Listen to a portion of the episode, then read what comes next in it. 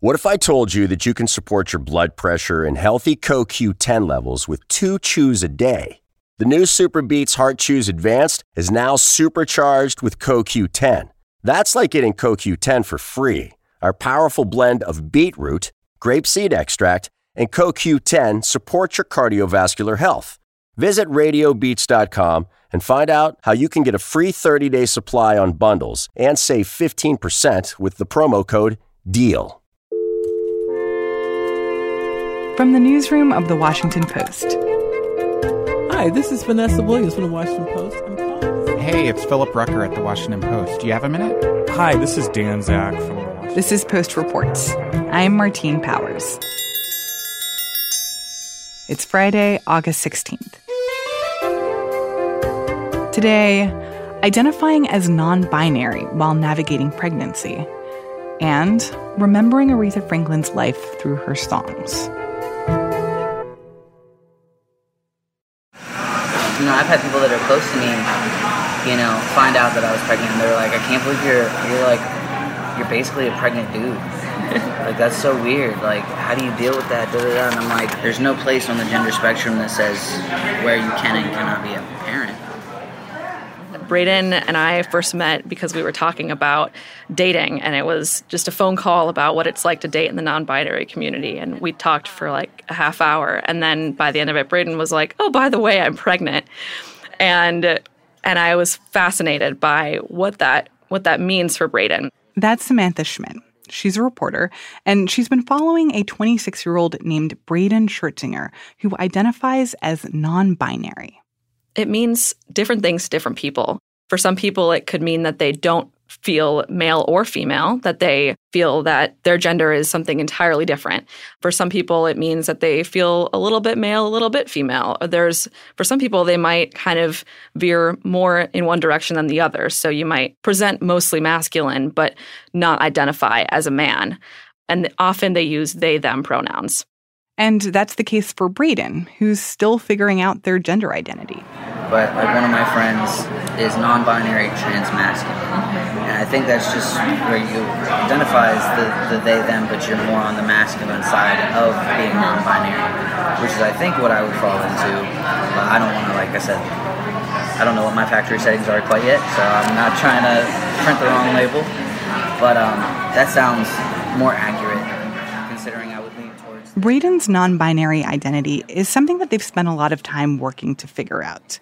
They try to present as more masculine. You can hear that in their voice, and they also had facial hair for a while. But the pregnancy made things more complicated. And Braden wrestled with what's called dysphoria the distress of being in a body that didn't match their gender identity. Initially, they identified as a transgender man. I used to, I just used to care so much. Mm-hmm. Like, 'cause when I was growing up, like my mom wanted me to be like. So Braden was in the process of transitioning, was was taking testosterone. They'd actually been documenting it on on YouTube. They were living in Florida at the time in a group of mostly guys uh, living in this uh, apartment together. And Braden suddenly wasn't really feeling all that masculine in the way that they had before. They still felt more masculine than feminine, but they they didn't totally identify with the men around them. And they went to a support group one day for the LGBT community, and somebody identified as non-binary. And Braden had had heard that word before, but had never really understood it totally. And suddenly, it really resonated. It was like now there's this word that defines this feeling that I have that is not totally male and is definitely not female. It's somewhere in between, and it it was like a light bulb. So Braden stopped taking testosterone because of their shifting understanding of their own gender identity, and because they realized that it could get in the way of their dream of someday becoming a mom. And so I just took it on a leap of faith. I'm not. I'm just gonna let it let it stop. And you know, maybe this is a sign that this is what I should do. And look at that. Four months later, I'm pregnant. And what did their what did their partner and, and what did their family say about this? So the family has has always thought of Braden, you know, someday being a mom. I mean, I think they were thrilled. Braden's father is super supportive, has always been rolling with it. You know, oh, Braden wants to go with he pronouns. Great, let's try it. All right, Braden's going with they. All right, I'll do my best. Um, the mom has had a harder time with the pronouns. She still calls Braden by Braden's birth name and has had a harder time understanding it. But I think in some ways, this pregnancy has brought them closer together because you know, this is something that Braden's mom can really identify with. The, the baby's father is an interesting case of somebody who didn't totally understand this gender identity thing. Brent, uh, the dad, had dated Braden as a woman. And so I think it was a lot harder for, for Brent to, to kind of adapt you know, towards the beginning of my my time following Braden, they weren't dating. They were no longer a couple, but Brent was coming along to the doctor's appointments after the baby was born, they actually decided to, to try again to to be a couple, and they've actually been doing very well. And from what I hear, Brent is actually trying to, to you know to use the right pronouns to be more you know adaptive to Braden's gender identity. For Braden, being in the position where they are both identifying as non-binary but also pregnant, I feel like it must be really challenging just in terms of all the medical stuff. Because when you're non binary, you have to assert all the time I'm not a woman. I'm not a woman. Don't refer to me as she. I'm not a woman. But that so much of how we think about pregnancy is based in an identity of womanhood. And that I imagine you show up at the doctor's office and everyone is going to call you she. The hospital is actually called a women's hospital. You walk in the doors and it says women's hospital. And so it's just an automatic sign that this is not a place that has yet adapted to the concept of a non-binary or a transgender parent having a baby because transgender men can have babies too. And Braden still legally goes by a different name and so when they show up at, at the doctor's office, uh, they get called by their their birth name and you know, they get Miss Schertzinger and everything about the process in the waiting room caters to moms and to, to women in particular. Mostly like when when my breast started to grow and things like mm-hmm. that. And honestly like going to doctor's appointments where like, you know, they'd ask about the condition of my reproductive area, mm-hmm. you know, and it's obviously all feminine terms, having to get like a pap smear done.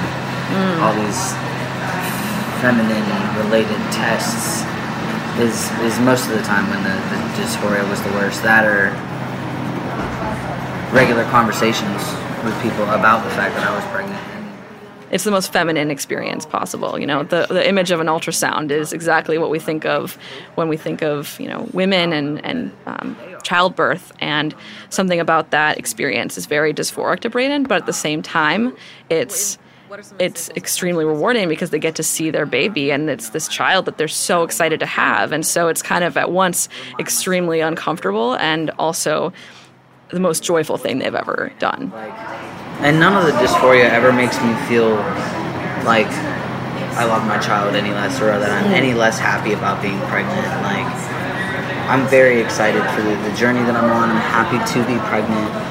I just, I wish there were other avenues of making it a little more bearable for somebody that has a, a gender spectrum different than the stereotype mom.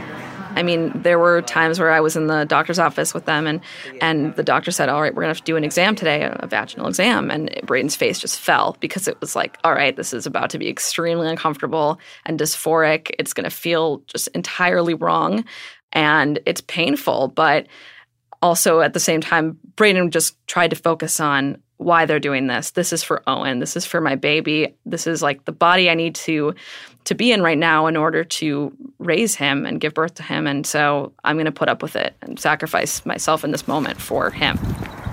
All right. What are you feeling? Like I'm peeing myself. Oh, I felt it. Oh, it's so uncomfortable. Oh now. God. Oh dear. I knew this walk would work. you were right. Mom, get in the car. So tell me the story of the day that Braden's water broke. It was It was amazing to see because I was not expecting to witness it. Um, but You were I there? was, I was there. Yeah. walk, and it's coming out of my vagina right now. I gotta walk to the house and go. Bye. Oh, I'm like shaking. I want to cry. You all right? Oh, it broke. the whole time though braden was was both kind of you know couldn't in disbelief that it was actually happening but also extremely excited like this was what they wanted to experience they wanted to feel this um, and and it was happening right then Better for brain right I know. Oh my goodness, it's a cruel world. How long will you be here? Till at least Wednesday. I tore. Okay. So the doctor said Wednesday. Gotcha. Maybe three days or something, two days. I got some stitches. Thanks, man. And he's like, "Up you're welcome." So how many pounds ounces? Six pounds, three ounces. Six pounds, three ounces. Well, you went way down from the appointment. No, six I pounds, think twelve that was- ounces this morning. Yeah. And six three now? Yeah. So since then, what has Braden's experience been like of being a parent? Hey, hey, hey, hey, hey. It's okay. It's okay. You're good. Oh, he's okay. Oh, I know. A moment that really stuck out to me was uh, shortly after Owen was born, Braden called a pediatrician to set up a doctor's appointment, and the person on the other line asked for the birthday of the mom, basically asked for information about the mom in a way that made it clear that they did, he did not think that Braden was the mom, and that really hurt for Braden. It was really offensive, and I was struck by that because usually Braden actually liked it when they were identified as as more masculine. Their voice is, is deeper because of their testosterone usage. They look more masculine than feminine. By all intents and purposes, people walking by might think that Braden is a guy. And that's usually what Braden likes. Braden likes to be masculine. But in this moment, it hurt because it made it seem like Braden was not the primary caregiver, that Braden was not the mom. And Braden had just spent nine months carrying this baby. It's just now hitting you? I don't know. You can quote that in. I mean, in the moment that Braden was calling the doctor, they were breastfeeding this baby. And I mean, it was a moment that to them they wanted to to affirm and make it clear that they're the mom. And I think that was something different from my, what I expected. That this was something um, this was a moment in which their gender presentation didn't totally align with how they're feeling in this specific moment. Did you talk to Braden about their decision to be identified as a mom rather than as a as a dad or as a parent, but but but wanting to be known as Owen's mom? Yeah, I was really struck by that because I assumed that the word mom would be too binary for Braden, that they would want to be parent instead of mom. But actually, the word mom means something different to Braden. They actually have a tattoo on their foot that says mom. And it's because there were these neighborhood kids who all kind of saw Braden as their mom, and, and Braden would always invite them over after school and make them mac and cheese and was very much a motherly figure for them. And for Braden, that word meant something specific, and it was this nurturing word that that Braden identified with.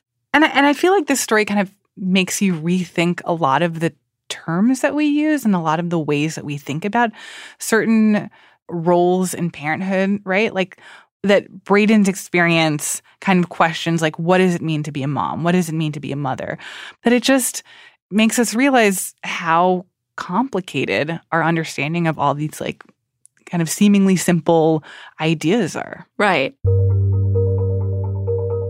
And I think in Braden's mind, it also makes us wonder, you know, does it matter? Like, does it matter that Braden doesn't identify as a male or female? I mean, in Braden's mind, they're just raising a kid and they're trying to raise a kid that's going to be healthy and happy. And, and, you know, everyone around Braden isn't all that surprised because it's just how Braden identifies and presents. But Braden's always been both very masculine and very nurturing. This is just who Braden is. Samantha Schmidt covers gender and family issues for The Post.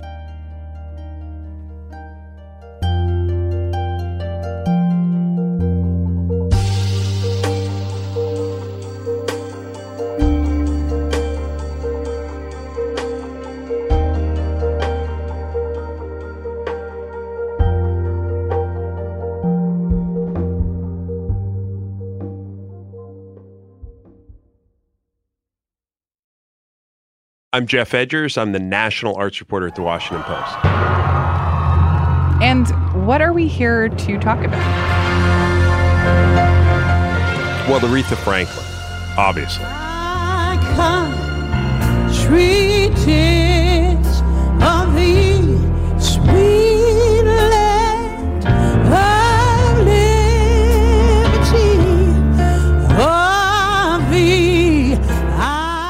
Been one year since the death of Aretha Franklin.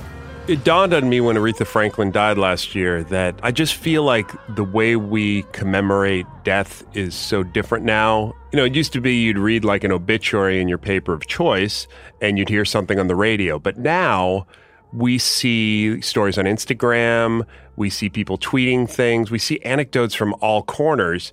I just find that to be moving in some ways. But what I think it also does is it makes us forget people who are really important rather quickly.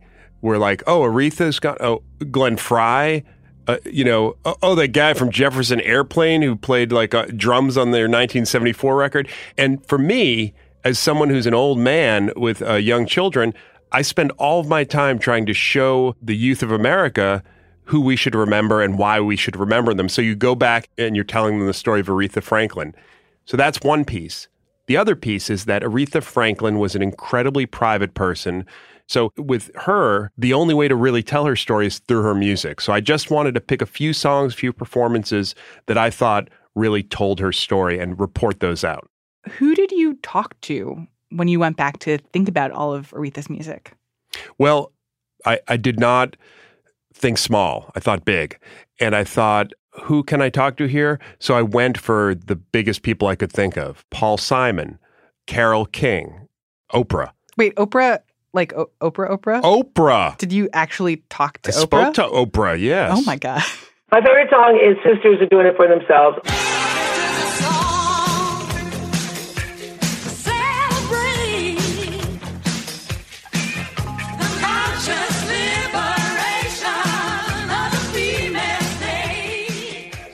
That is exactly how I feel. this is a song to celebrate the conscious liberation of the female state. It is, is, was, and continues to be my own personal anthem. So, when you talked to Oprah, what did she say, and how did that song end up becoming such an anthem for her? It came out at a time when I was building my own company and asserting my own independence, feeling my own sense of worthiness as a woman, and, and claiming the, the business sphere for myself. You know, when you listen to the song now, first of all, I'm interested in the fact that it, it sounds really good. I mean, like, I always expect to listen to things from the 80s and have it all sound like men without hats, but it actually sounds pretty good. It's interesting to me that Aretha did not write that song. Annie Lennox wrote the words to that song, but Aretha clearly takes it on, and that is the voice that Oprah hears. You know, when I first started in Chicago, I'd gone to the bosses to try to get more money for the women who were all working for me, and I was told that they didn't need any more money because they didn't have houses and families, and so why did they need it?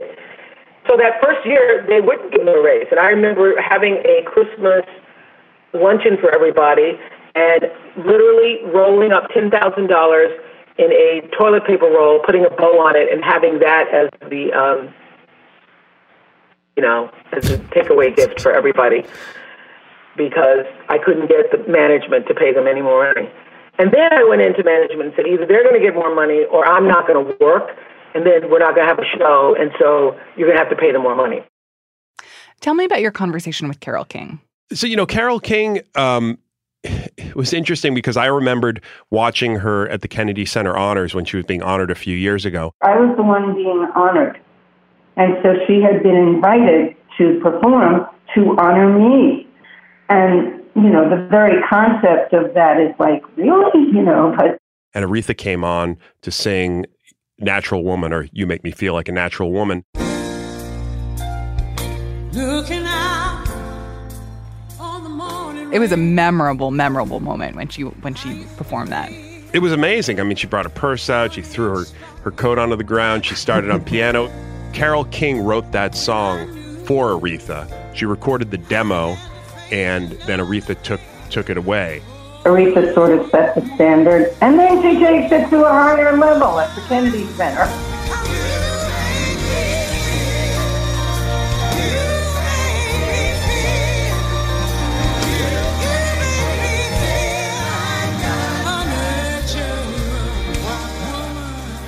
You know, she talked in very specific detail of how Aretha took over that song. Were you surprised when you heard her version? I mean, you remember where you know hearing it for the first time and what your response was? Yes, I was surprised because it was magnificent. You know, Carole King's version is the sort of uh, quiet at home on the piano version.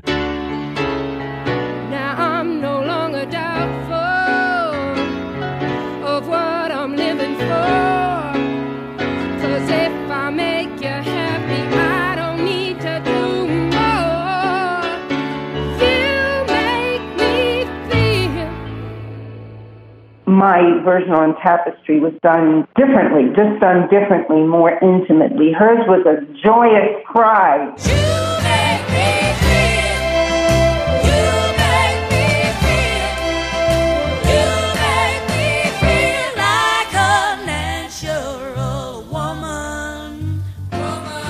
joyous. I have I have never heard anybody sing anything with that much joy except maybe gospel singers who sing about God with that much joy, which was her background.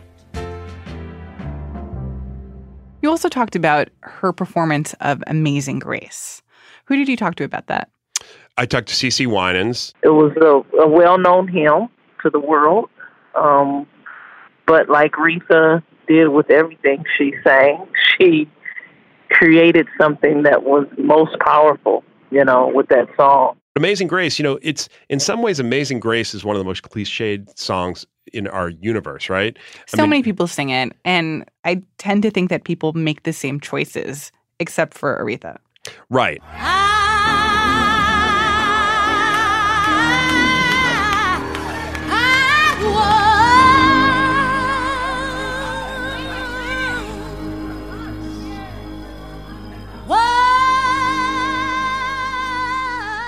Like only Aretha could, she could deliver a song that would just um, have that gospel flavor and touch the heart and bring a sense of awareness to to the lyrics like like nobody else.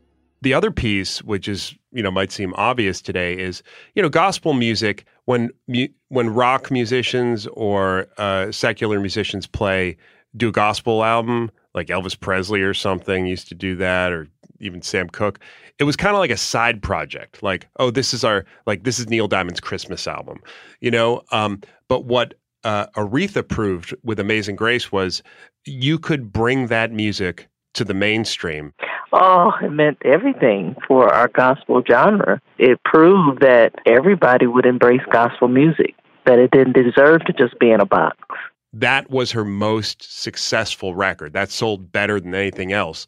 And so it created a model for CeCe Winans and any gospel artist to have a real career. And so, yeah, you know, when she did that, it was a, it was it was like all of us doing that. it opened up doors. How did all of these interviews and all of these memories from people over the years of her and her performances, how did they change the way that you understand who Aretha Franklin is? Well, originally I thought I, really want to tell the story of Aretha Franklin. Like I want to do almost like the history of her.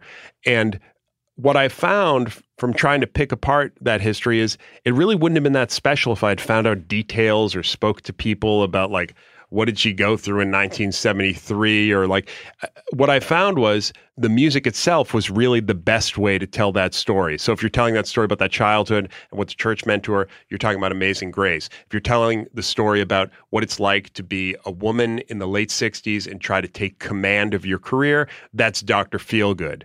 You know if you're talking about uh, you know what it's like to take staples of of our culture, you know, songs that everybody I mean, what song do people know more than Bridge Over Troubled Water and to reinvent it yourself? So what I basically found is that she should remain a mystery. I mean, like all great art, And the only real way to tell her story is through that art. Oh,